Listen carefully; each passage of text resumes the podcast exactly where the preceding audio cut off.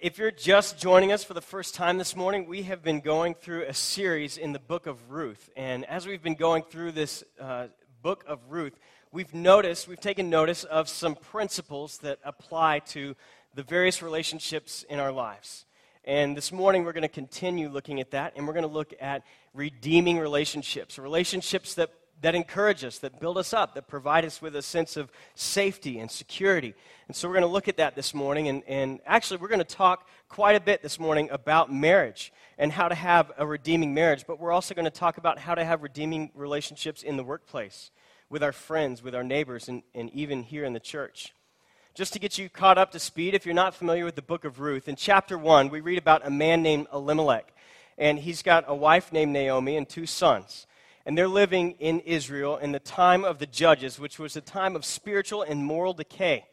And so, as this is all going on, uh, a famine comes to the land, and Elimelech takes his family into the land of Moab. They leave Bethlehem, the house of bread, uh, the promised land of God, and they move into the land of Moab, where their, their enemies of Israel literally live, and they live among their enemies.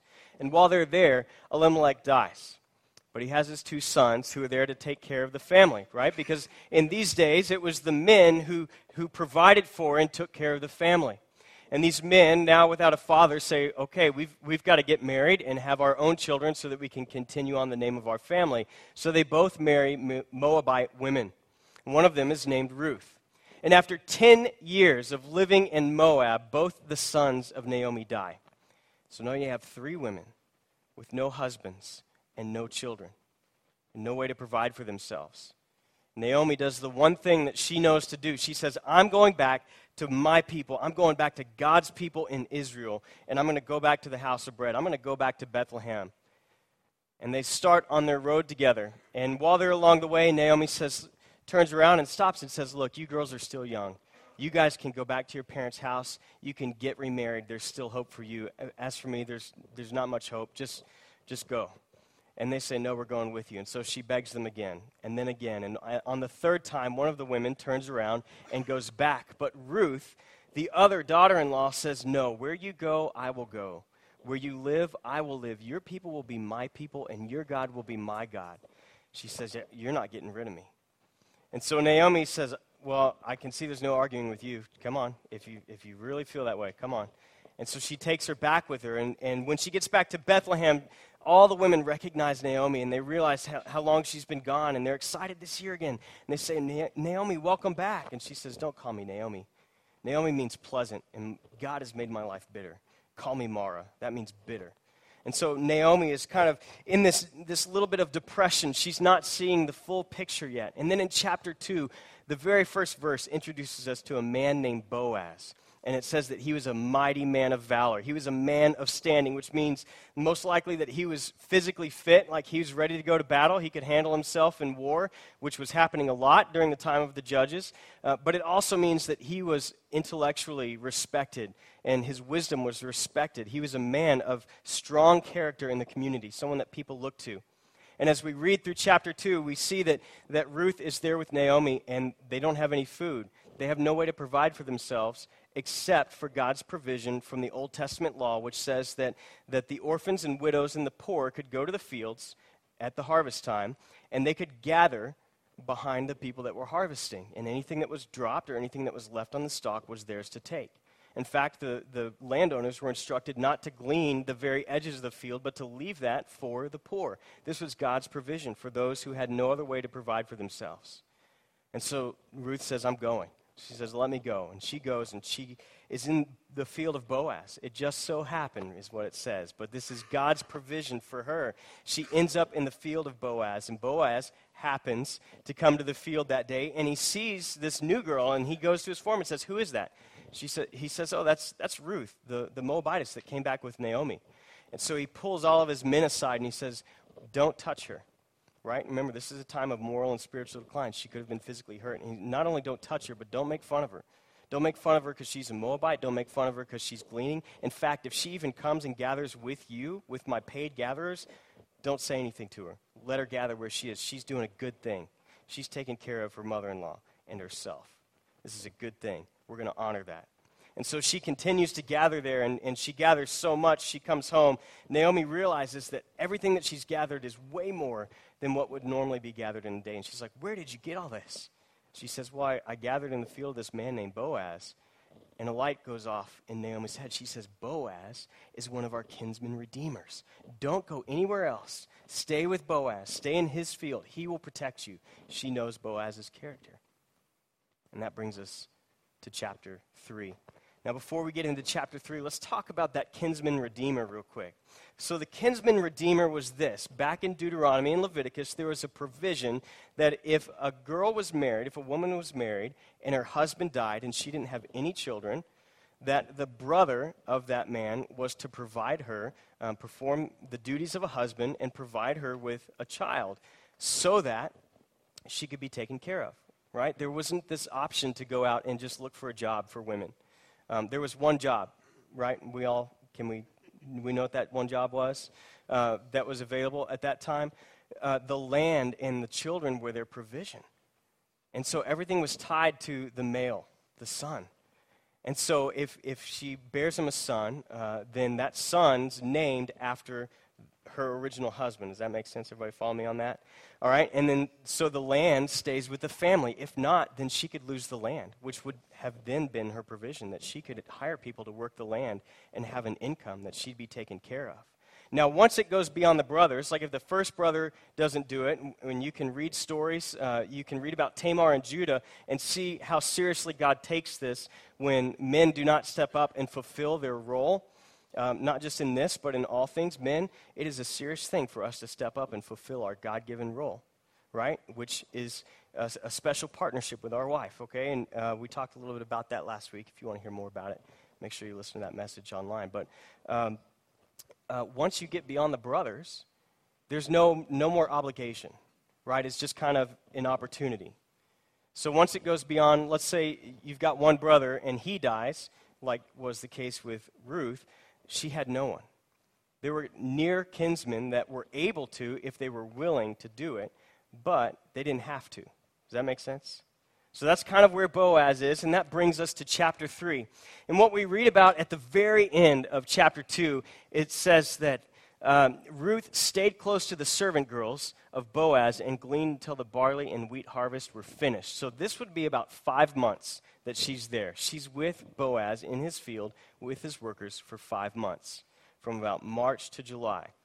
And then in chapter 1, it says, One day, Naomi, her mother in law, said to her, My daughter, should I not try to find a home for you where you will be well protected and provided for? Uh, where you will be well provided for. So Naomi comes to her and says, Look, I'm getting old.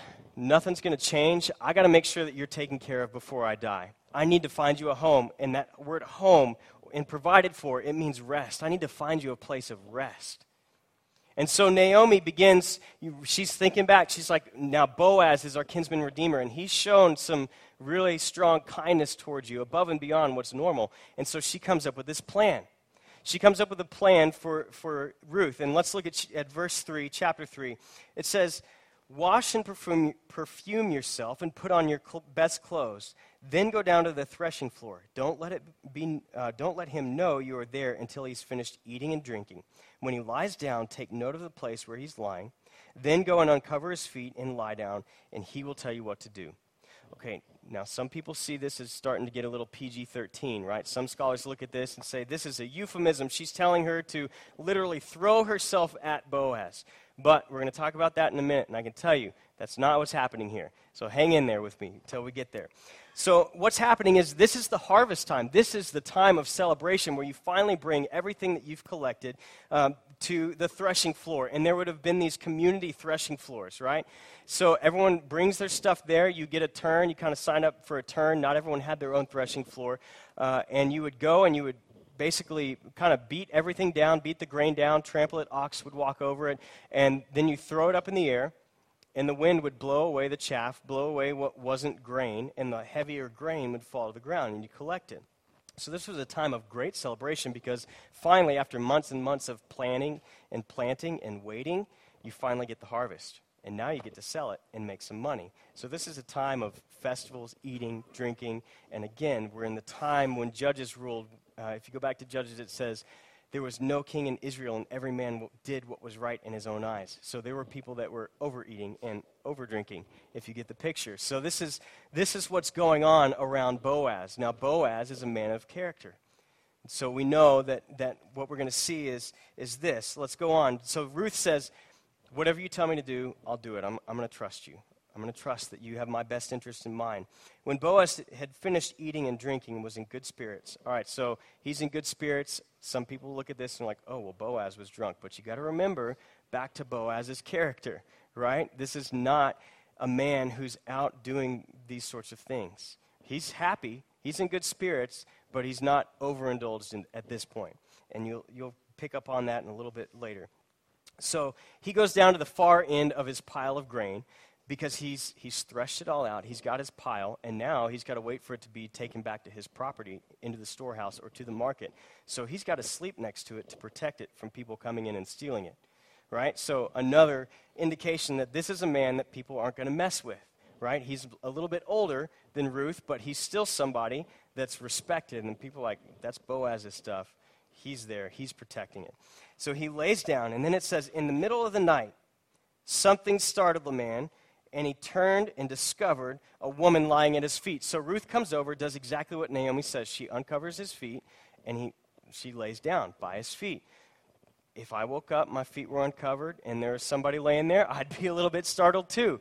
So he's, he's, he's wide awake, right? So she uncovers his feet and lies down. His feet probably get cold. How many of you, don't raise your hands, have ever woken up because your spouse has all the covers and all of a sudden you realize I'm cold, right? My wife does all the time. I'm a cover hog, I'll admit it. So he wakes up and he's like, What's going on here? And then she says, Look, you are my kinsman redeemer. Spread the corner of your garment over me. Look at what she says in verse, verse 9. He says, I am your servant Ruth, she said. Spread the corner of your garment over me, since you are a kinsman redeemer. So that phrase, corner of your garment, if you remember back to chapter 2, Boaz blesses Ruth and he says, Praise, praise be to the God of Israel, under whose wing you've come to find refuge, right? And so the word for corner of garment is the exact same word that's used for wing. And so she's saying, Look, I know I'm under God's protection, but I want to come under your protection as well. I want to find rest in you. And she's letting him know that, look, now I'm ready to get married. I'm ready for marriage.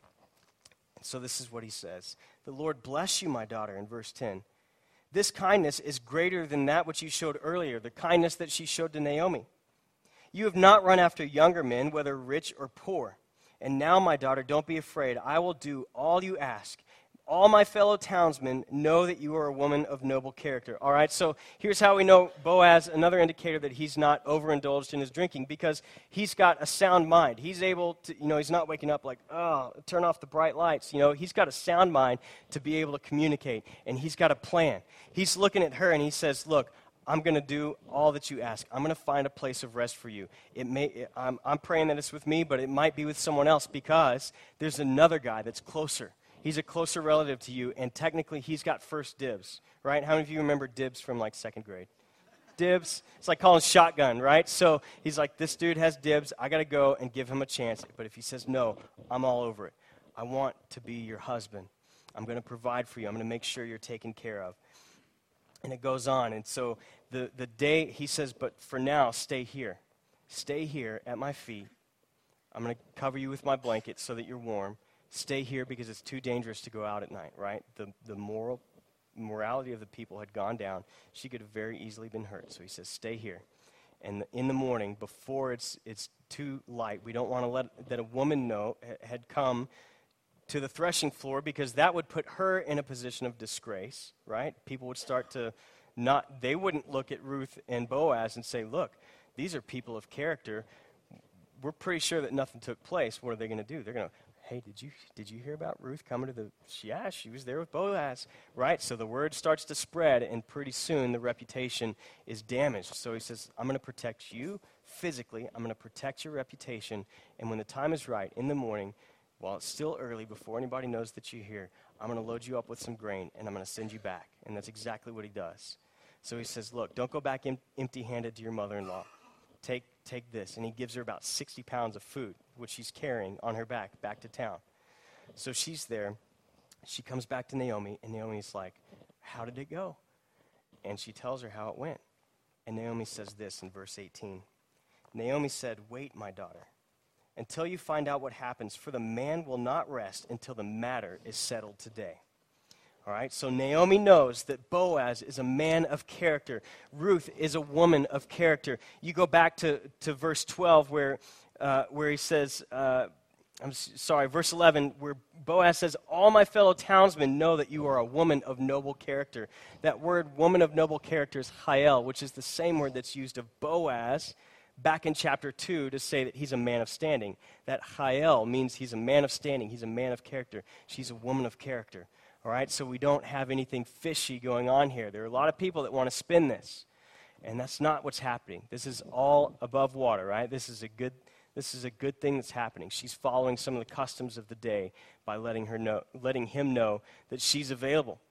Now, as we, as we talk about this, as we look at this story, there's a couple of things that I want to point out, and there's one point where I want to spend quite a bit of time. So if I go through this really quickly, forgive me, but I feel it's important to, to really talk about um, one of these points a little bit more. The first thing that we see about redeeming relationships is that redeeming relationships are proactive.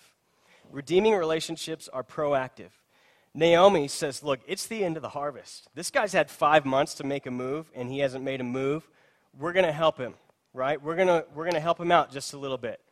Now, some people see this as being a little bit forward, but if you go back to, to verse 1 and 2, um, excuse me, verse 3, she says, Wash and perfume yourself and put on your best clothes.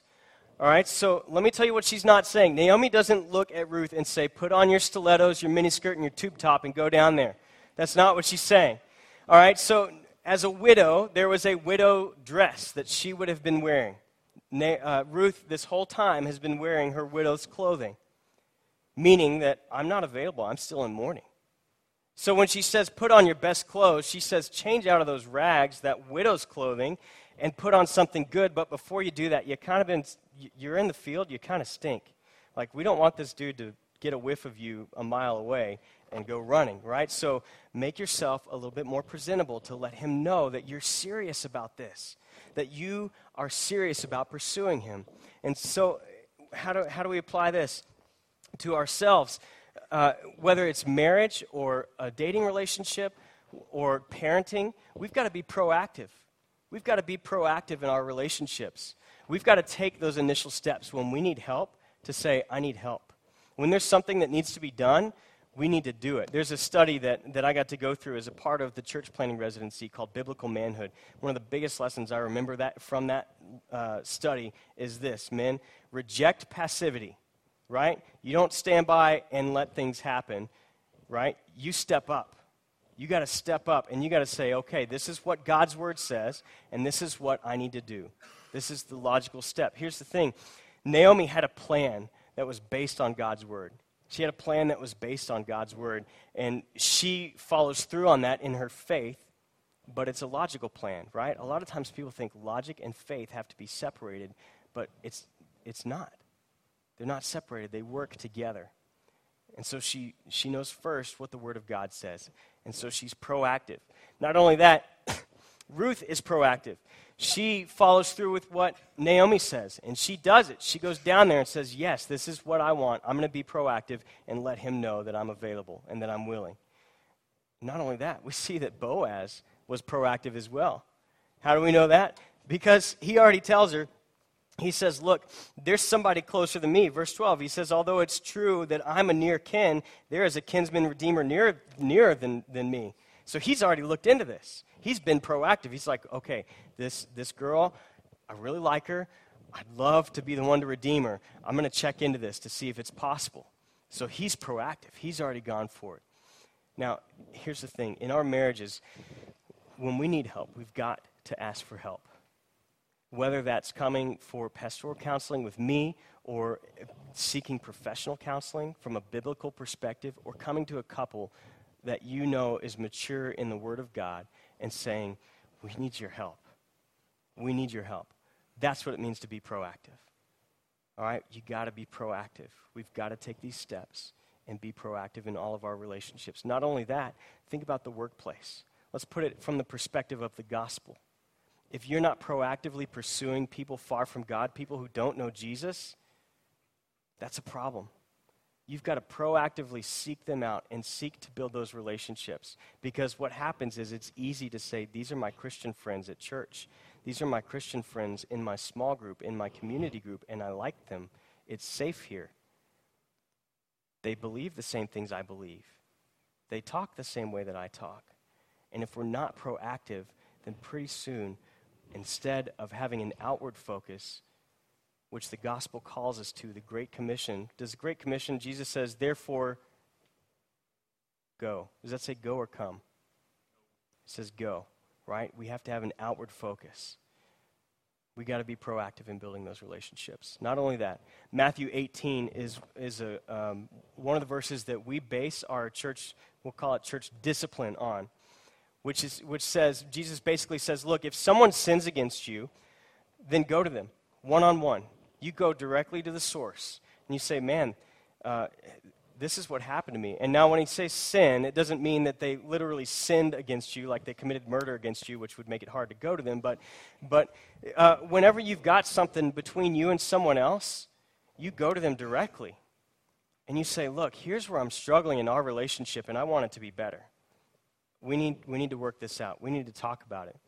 And, he, and then Jesus says, If they don't listen, then, then take someone else right? Maybe they'll listen to, to two or three people that have seen this happen, right? So you have an unbiased person. You know, the benefit of taking someone else that second time is that they might look at you and say, actually, Charlie, I think, I think you're the one that's messed up here. Maybe you need to apologize for that, right? There's a benefit there. And then he says, if they still don't listen, bring it to the church, bring it to the leadership of the church, and let them have a say as they pray over it as to what's going on here. So there's a proactiveness that we have to take to maintain our healthy relationships. The next thing we see is that they were prepared. Redeeming relationships are prepared. You have to be prepared. This goes along with being proactive. Ruth and Naomi were prepared. Naomi had a plan. She, she'd already checked out when is Boaz going to be at the threshing floor? Okay, it's at nighttime. That's good because here's, here's the thing about nighttime Nighttime was a little bit cooler. Remember, it's July. How many of you would like to be outside in the middle of the day at July doing manual labor? Anybody? I didn't think so. So it's July, it's hot, and he's out there working. But at nighttime, it's a little bit cooler. Not only that, the breezes are a little bit stronger at nighttime. So she knows when he's going to be out there. She knows when he's going to be coming back to his grain. And she says, Go wait there. Go wait at the threshing floor. It's his night to have the threshing floor. You go and wait for him there. She's prepared. She's already checked into this. Ruth gets prepared. She does what Naomi says. She takes off her widow's clothing. She cleans herself up, and she's ready to go. Boaz is prepared again. He, he'd already checked into all of these things. He checked into whether or not he was available to marry Ruth. He's prepared. When the time comes, he's prepared. We've already talked about her taking off those, those clothes, putting on her best clothes, and taking off those mourning clothes. Next, we, we get to the uncovering of the feet. And this is where, um, you know, scholars, some of them, they let their minds go straight to the gutter, right? They've got this tendency to say, well, this is what's happening here. But there's, there's almost no way that that could be a possibility when you, when you see the character of Ruth, you see the character of Boaz, and you know that there's nothing going on here. There's nothing unbiblical, nothing unhealthy that's taking place here. This is a simple way for her to say, I'm here. I would love for you to be my husband. Let me come under your protection.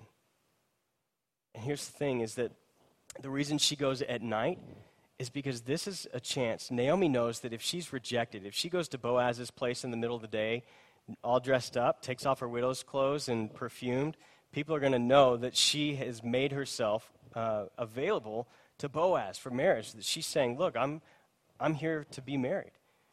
And if he says no, you have this poor widow woman that's a Moabite, she's an outcast, going to a man of standing, and he says no what's going to happen to her? She's going to be the laughing stock of the entire town. And so she's prepared. Naomi has prepared her to go at night. So this gives Boaz a chance to say, you know what? I just don't, I just don't want to. I just don't feel that, that like this is what I'm supposed to do. Which, if he does that, there was also a stigma at this time. If you were a kinsman redeemer, we're going to get to this in chapter 4, and you say no, then that's pretty embarrassing that you wouldn't do that for someone, right? So this is a chance to protect him as well. So they're prepared. Last thing, she says, He will do.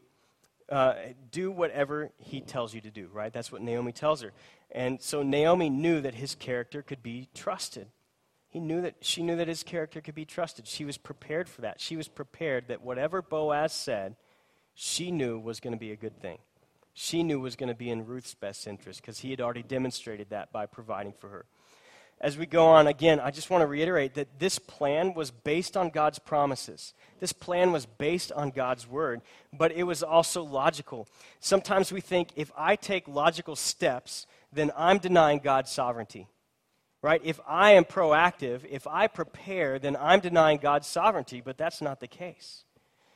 God's sovereignty can still work, and sometimes we use that as an excuse. Well, God is sovereign, and if He wants it to happen, then it'll happen. And we sit back and we wait for stuff to happen when God is saying, you need to get up and you need to take some steps of your own. This is what I want for you. Look into my word. Think about when, when you were getting married. I know for, for me, when Amanda and I were dating, I looked hard at some logical stuff like do we like each other? Do we enjoy some of the same stuff? Do we just enjoy being around each other? You know, that's logical stuff. But then I came back to God's word also, and I said, Is she a believer? Because as a believer myself, I knew that I could not be married to someone who wasn't a believer. And then I said, Well, okay, she's a believer. Are we headed on the same path? Is she moving forward spiritually the same way that I'm moving forward spiritually? That's an important question. When Scripture talks about not being unequally yoked, that doesn't just mean believer and unbeliever. That means if you have someone who is pursuing God and pursuing His will, and you've got another believer that just says, ah, "I'm content to just you know sleep in all the time and never go to church and never read my Bible, and I'm content there," and you've got the other one who is fully pursuing Jesus Christ, then there's going to be a large distance between them. And so when it says don't be unequally yoked, it says look for someone that's on the same path that you're on. All right, that's important. And so, yeah, that was, that was a box that I was able to check that we were on the same path. We were growing in Christ together. We were growing closer and closer because we were growing closer to Jesus Christ together. So these are all logical things, but they're things that are based on the Word of God. They make sense. And so don't, don't discredit the logical mind that God has given you and say, I can't use that because that'll be usurping God's sovereignty. But make sure the logical decisions that you're making are based on the Word of God. That's where it starts. You start with the Word of God. What does it say? What does it mean? Now, what is my course of action? That's the proactive, that's the preparedness. You've got to know in advance what you're going to do. the next thing we see is, uh, you know, he's, he, in verse verse 11, go back there. He says, And now, my daughter, I will, don't be afraid. I will do all that you ask. He says, All my fellow townsmen know that you are a woman of noble character. And he talks about that this kindness that you have shown me is greater than that which you've shown earlier. The very first sermon we did on Ruth, we talked about this theme of chesed, the loving kindness, the, the deep uh, relational love that comes this covenant loyalty that can't be broken. And he says, This that you're showing to me now is greater than that which you showed to your mother in law. This is greater because you're, you're continuing to look out for her. Not only that, you're looking out for the name of your dead husband who's been dead for quite a while now. You're taking care of his family. That's a big deal. He says, Look, I, you have no obligation to marry a kinsman redeemer. You could have gone after guys that were younger. You could have gone after guys that were better looking. You could have gone after guys with more money. But instead, you chose to do the honorable thing and pursue a kinsman redeemer for your family, for your mother in law, for your dead husband, for his name and his property to be carried on. That's a noble thing. And then he goes on and he says, All the town people know. That, that, that town people is actually literally the people of the gate this was a position of authority and a position of respect. Um, how many of you guys remember uh, uh, Fiddler on the Roof? Anybody seen that one? If I were a rich man, right? He says, what does he say? He says, I would sit at the gates and study the Torah all day. That was a position of respect and authority. That's what Tevye is singing about. He says, I just want to be respected man of God that gets to sit at the gates, and people would come to me to help them understand God's word. And so Boaz says, Ruth, all these leaders, these spiritual leaders in Israel, in Bethlehem, they know your character. They know that you're noble and they're going to make sure that the right thing happens here. So he's prepared. She's prepared. Their character has been prepared. Wives, I, I want to point to uh, uh, Proverbs 12:4, where it talks about uh, uh, the wise woman or the woman of noble character is the crown of her husband, right? But a foolish woman is decay to his bones.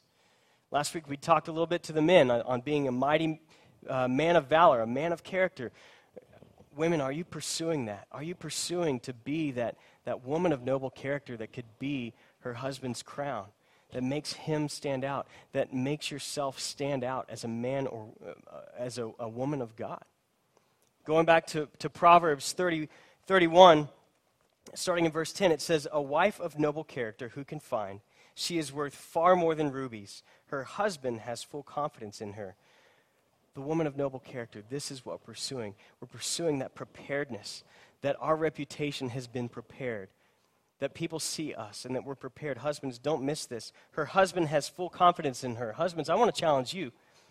Are you doing everything you can to build up your wife? That she could, she could be that woman of noble character? Are you taking your responsibility to trust her? He's, it says the husband has full confidence in her. He's not looking over her shoulder every minute saying, Did you get the dishes done? Did you get dinner done? Did you get this done? Did you get this done? No, the husband says, I trust you. He's not looking over her shoulder saying, Hey, you need to make sure all this stuff gets done. He says, No, she's got responsibilities, and I know that she's going to get them done. She's going to take care of our family. And he honors that. He honors that. He encourages her. Let's keep going. This is, this is so important because when he talks about everyone knowing her reputation, it's just a reminder, it's something that I've been convicted of, a little bit separate from, from the relationship aspect of Ruth, is just how important the reputation is. You see it in chapter 2, you see it in chapter 3. Our reputations matter. Our reputations matter, and that's part of being prepared.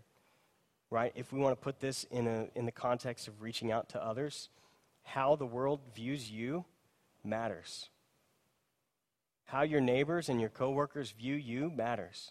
Are you the man of peace that when something's going on in their, in their lives, the man or woman of peace that they know, if I go to, this person, they're going to pray for me.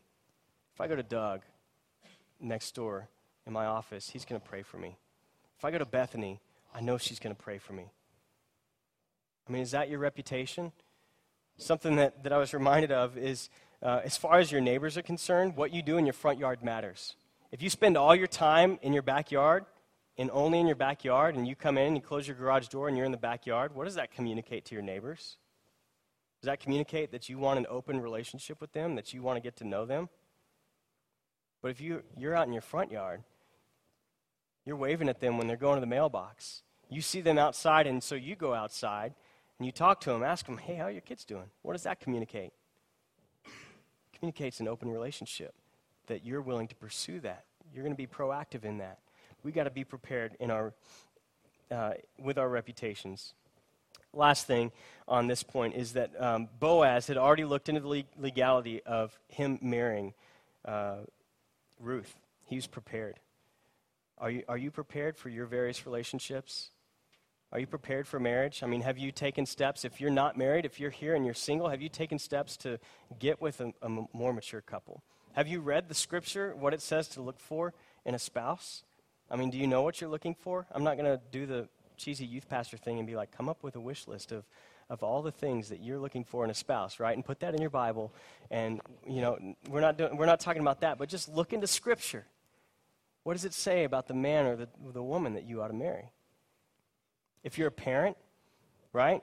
Parents, can you ever be prepared for children? No. No, but you can get with someone else who's, who's been there before. Like, I've never had three year olds before, and I'm getting ready to have three year olds. So it's, it would be wise of me to go to someone else and say, Look, I've never had three year olds. I've never had teenagers before. Can you walk me through this? I know you've, you've you had a couple teenagers just a couple years ago. Help me through this. I saw what you did. And, and here's the thing if you do have teenagers, if you are one of those older couples, maybe you approach someone else and say, Look, we're, we're not perfect. We're not perfect. Our marriage isn't perfect. Our kids aren't perfect. But we want to invite you into our family. We want to invite you on a regular basis to just come and be around our family. And we want to be praying for your family and encouraging you so that you can be prepared. Last, the next thing here is, is we see that these relationships that redeem protect. Relationships that redeem protect. And we see that all throughout this passage. Naomi says, I want to find a home for you. I want to find a place for you. I'm not going to live forever. I want you to find rest. I want you to be protected. Ruth says, I want you to be protected. I'm going to go try and marry Boaz so that your land can be redeemed. Whoever marries Ruth has to go and buy the land as well and redeem the land. She says, I want you to be taken care of. I want to protect you.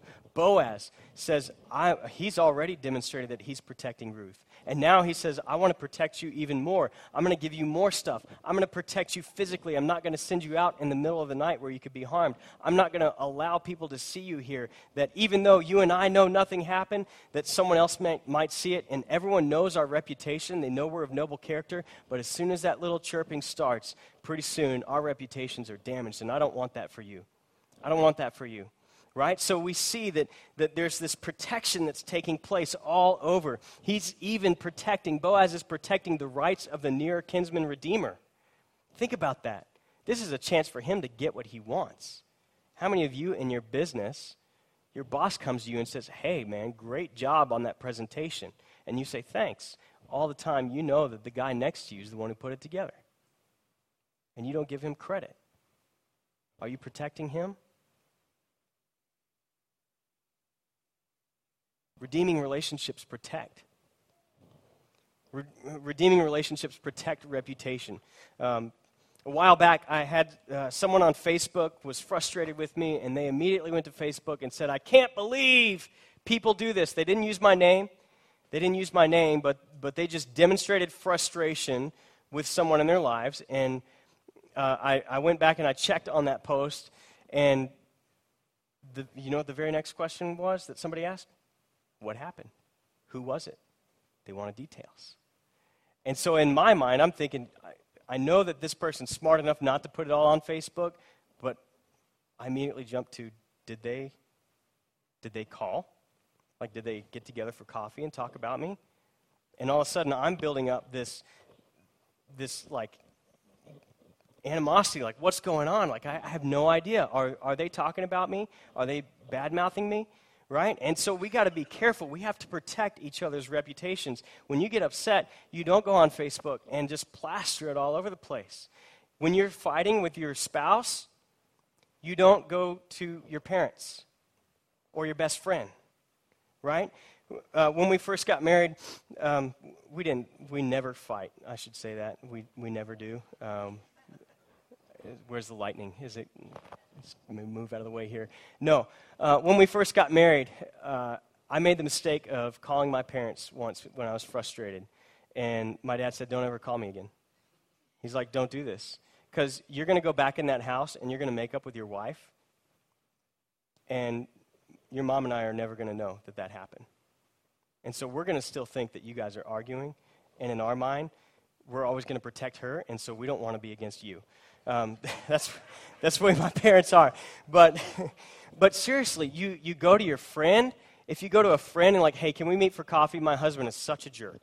Or you go to your parents, like, you would not believe what my wife did. You hang up the phone, you come home from coffee, you and your, your spouse are reconciled, everything's fine, but that person has no clue. Because what are the chances you're going to call them up and say, hey, no big deal, it was my fault, I messed up? No, they don't know that. So you're not protecting your spouse's reputation or your friend's reputation. Matthew 18, you got to go to them and keep it between you and them. Protect that reputation. Now, the next thing we see here is that Boaz protects her purity. It would have been very easy for Boaz to say, Yeah, I'll protect you. Come on up here. Let's snuggle. Let's spoon. Right? He could have very easily said that and nobody would have known the difference. But he doesn't do that. He says, Stay at my feet. Stay at my feet so I'm not tempted, so you're not tempted. And in the morning, I'll send you home when it's safe. He protects her purity. Are you protecting other people's purity? If you're in a dating relationship, are you protecting that other person's purity? Here's a weird one to think about. If you're in a marriage relationship, are you protecting your spouse's purity? Right? Paul tells us that the marriage bed is to be kept pure. Like, our marriages are to be kept sexually pure. I said it, right? I said it. Everybody heard it? Sex? Okay? Everybody say it on three. One, two, three. Sex. We're going to go there. We're going to talk about it within the confines of marriage, okay? So here's what we need to understand sex within marriage is good. Everybody say that with me. Sex within marriage is good. The way I like to illustrate this is like a fire. You put a fire in your fireplace in the wintertime these past couple days, man, that's a beautiful thing. You take it out and put it on the living room floor, you got a problem. There's a proper time and place for sex, and it's within marriage. Keep the fire in the fireplace, right? Not on the living room floor. Right? First command God gives to man, Genesis 1:28. He says, "Go have sex." Right? That's the first command. He says, Take your wife, husband and wife, and you guys go have sex. Be united together. It's not just a physical thing, it's an emotional thing, right? It's a beautiful thing. It's meant to be enjoyed. Amen? I know I'll get an amen from the guys on that. It's meant to be enjoyed in marriage. So, someone was talking to me yesterday. Um, just think about all the sexual images that we see driving around billboards, magazine ads, TV. And they said, it was actually a woman, she said, You know, when there's a McDonald's on every corner, why would I send my husband out hungry? Like, why not, set, you know, fill him up at home? So that way there's no temptation there. And Paul even addresses this in 1 Corinthians 7. He says this He says, Do not deprive each other except by mutual consent, and only for a time, so that you may devote yourselves to prayer then come together again so that Satan will not tempt you because of your lack of self control. All right, so he's not saying that these, these people in general have lack of self control. He just knows the strength of the urge that God has put within inside of us, male and female. We all have those urges. And he says it's got to be mutual. Because he's writing to the Corinthians, and some of the women are like, you know what? Um, no thanks. I'm just going to abstain, and you're going to have to deal with that. And that is not biblical right? The coldest thing in your house ought to be the refrigerator, not your bed. The, I'm trying, I'm trying hard on this one. Um, so here's how we protect our, our purity in marriage we've got to communicate. We've got to communicate on all levels intellectually, spiritually, emotionally, and physically. You've got to communicate with your spouse. Don't stop dating your spouse. Don't stop dating your spouse. In fact, if you're sitting next to your spouse, why don't you hold their hand right now? Just hold their hand. Don't stop dating your spouse. Keep having those same conversations. And, and here's another one. Uh, some of you might take offense to this, but you know what? It's, it's not a bad thing to try to be physically attractive for your spouse. Like some, some of you guys need to switch to light beer and maybe get on the treadmill, maybe eat a salad for lunch. Ladies, you're perfect. Don't ever change. Uh, seriously, though, Uh, there's nothing wrong with, with trying to keep yourself in shape, fit, and attractive for your spouse. That is a good thing, right? That doesn't mean you have to set your objective to look like the cover of Men's Health or Women's Fitness or Shape or whatever. You know, you don't have to, that's not the goal. The goal is just look, I, I want to show you that I care about you and, and I want to take care of myself. I want to look good for you. Ladies, it's okay. Look, we talked about the, the stilettos and miniskirts and tube tops. You want to wear that around your husband? That is great. Just keep it in the house. Don't take it to the grocery store. All right? Keep it in the house. You want to dress nice for your husband? You want to dress in a way that shows him, like, hey, look how beautiful I am. That is a good thing. Just keep it in the house. Nobody else needs to see it. Your goal doesn't need to be to make the woman down the street jealous or to make your neighbor jealous, right? Same thing with guys in the workplace. You can protect your purity by putting up walls around yourself, right? If you work outside the home, man, go home, find every picture of your wife and kids that you can find and put it on your desk. That'll be a reminder to you that, look, I love these people and I'm not going to do anything to hurt them. And that's going to be a reminder to everyone else that he loves these people and he's not available. Not only that, but you got to build up some tall walls. There are going to be times when someone of the opposite sex says, Hey, let's go have lunch together. And if you have not been proactive in preparing your mind, you might say, It's just lunch. It's just lunch. No, no big deal. It's just cocktails. No big deal. Uh, it's just a business trip. No big deal.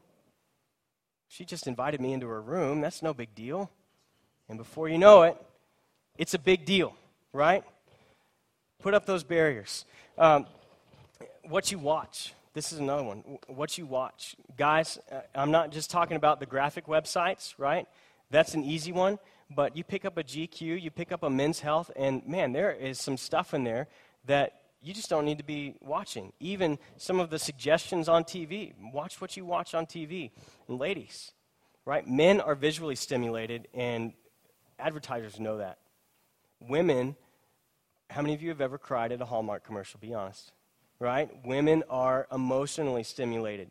And so these movies like The Notebook and, you know, all these, what we've called chick flicks, they, they have a similar effect on you as watching pornographic material does to men, right? That's been shown in, in studies. So you got to be careful as you're watching those movies that you don't think, man, my husband is not Ryan Gosling. He's such a jerk.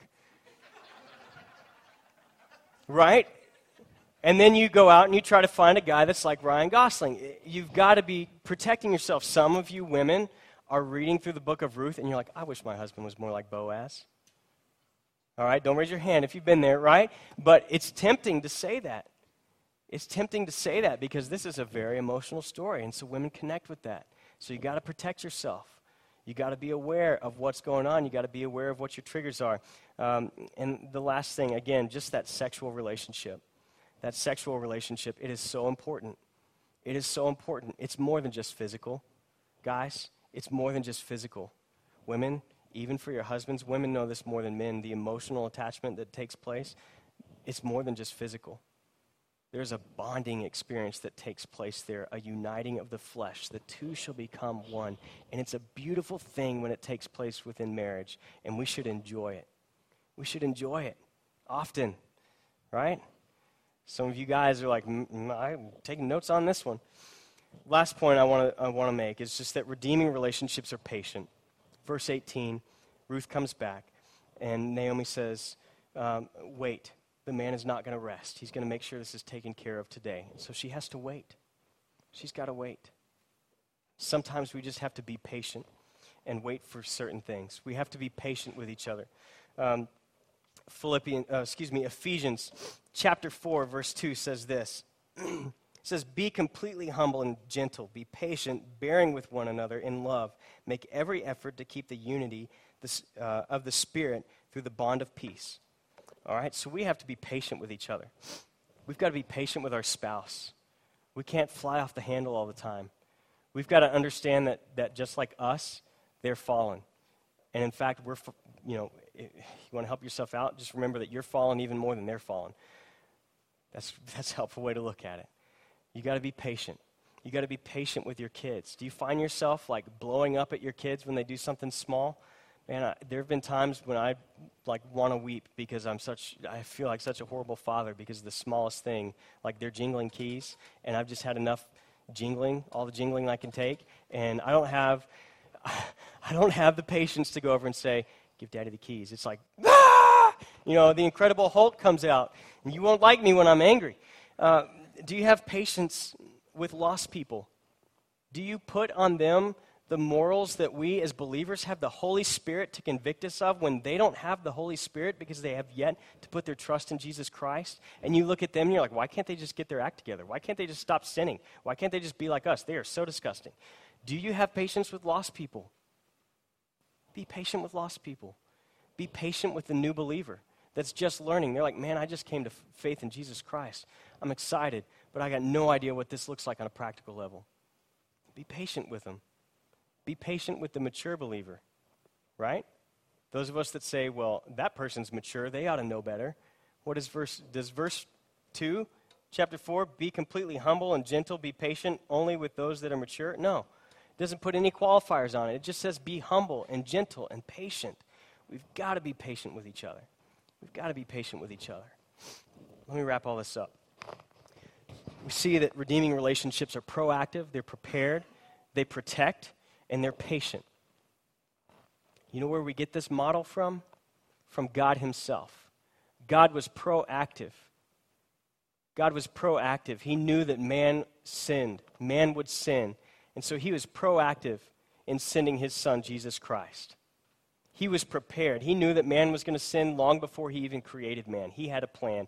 He was prepared. And he prepared the world for just the right time, for such a time as this, at just the right time for Jesus to be born and to die on the cross. And he's waiting for just the right time for God's Son to, to return, for Jesus Christ to return, and for those who put their faith in Jesus Christ to be called up into heaven with him. He's waiting, he's patient. He's showing patience. First Peter tells us uh, God is not willing that any should suffer, but that all should come to faith in Jesus Christ. That's why he hasn't sent Jesus back. That's why he leaves us when we believe in the world so that we can be preparing others. Because he wants everyone to know faith through his son, Jesus Christ. How do we apply this to ourselves? First and foremost, if you've yet to put your faith in Christ, you can do that today. It's as simple as saying, I'm trusting in Jesus Christ alone. I want to come under his wing, I want to come under his protection and spend eternity in heaven. For those of you that already are believers, how are you doing in preparing relationships with people far from God? Are you preparing those? Like, are you engaging people? Are you proactive in, in going out to your neighbors and coworkers and just saying, let's just get to know each other over coffee? And are you proactive in, in putting the gospel in front of them every opportunity you get? Are you protecting them? Protecting them from eternity, separated from God? Eternity in hell? Because if they don't trust Jesus Christ, that's where they're, that's where they're going. Right? I know we don't like to talk about it, but hell is real. And it's not your sin that keeps you out of hell, uh, out of heaven and in hell. It's your non faith in Jesus Christ, not trusting in Christ as your Savior that he died for your sins. So if people don't hear, how will they ever know? Faith comes by hearing, and hearing by the spoken word of God. And lastly, are you patient with them? Just be patient with them. They're not going to get it right. We're not always going to get it right. Let's be patient with one another. Let's have some redeeming relationships. We pray with me. Father, we thank you so much for this passage. God, we thank you for the example that we see of redeeming relationships that are proactive, that are prepared, um, that protect us, and that, that are patient. Lord, we pray this week that you would allow us to experience that in our marriages, in our homes, at work, in our neighborhoods, and everywhere else. Pray all this in your Son's name. Amen.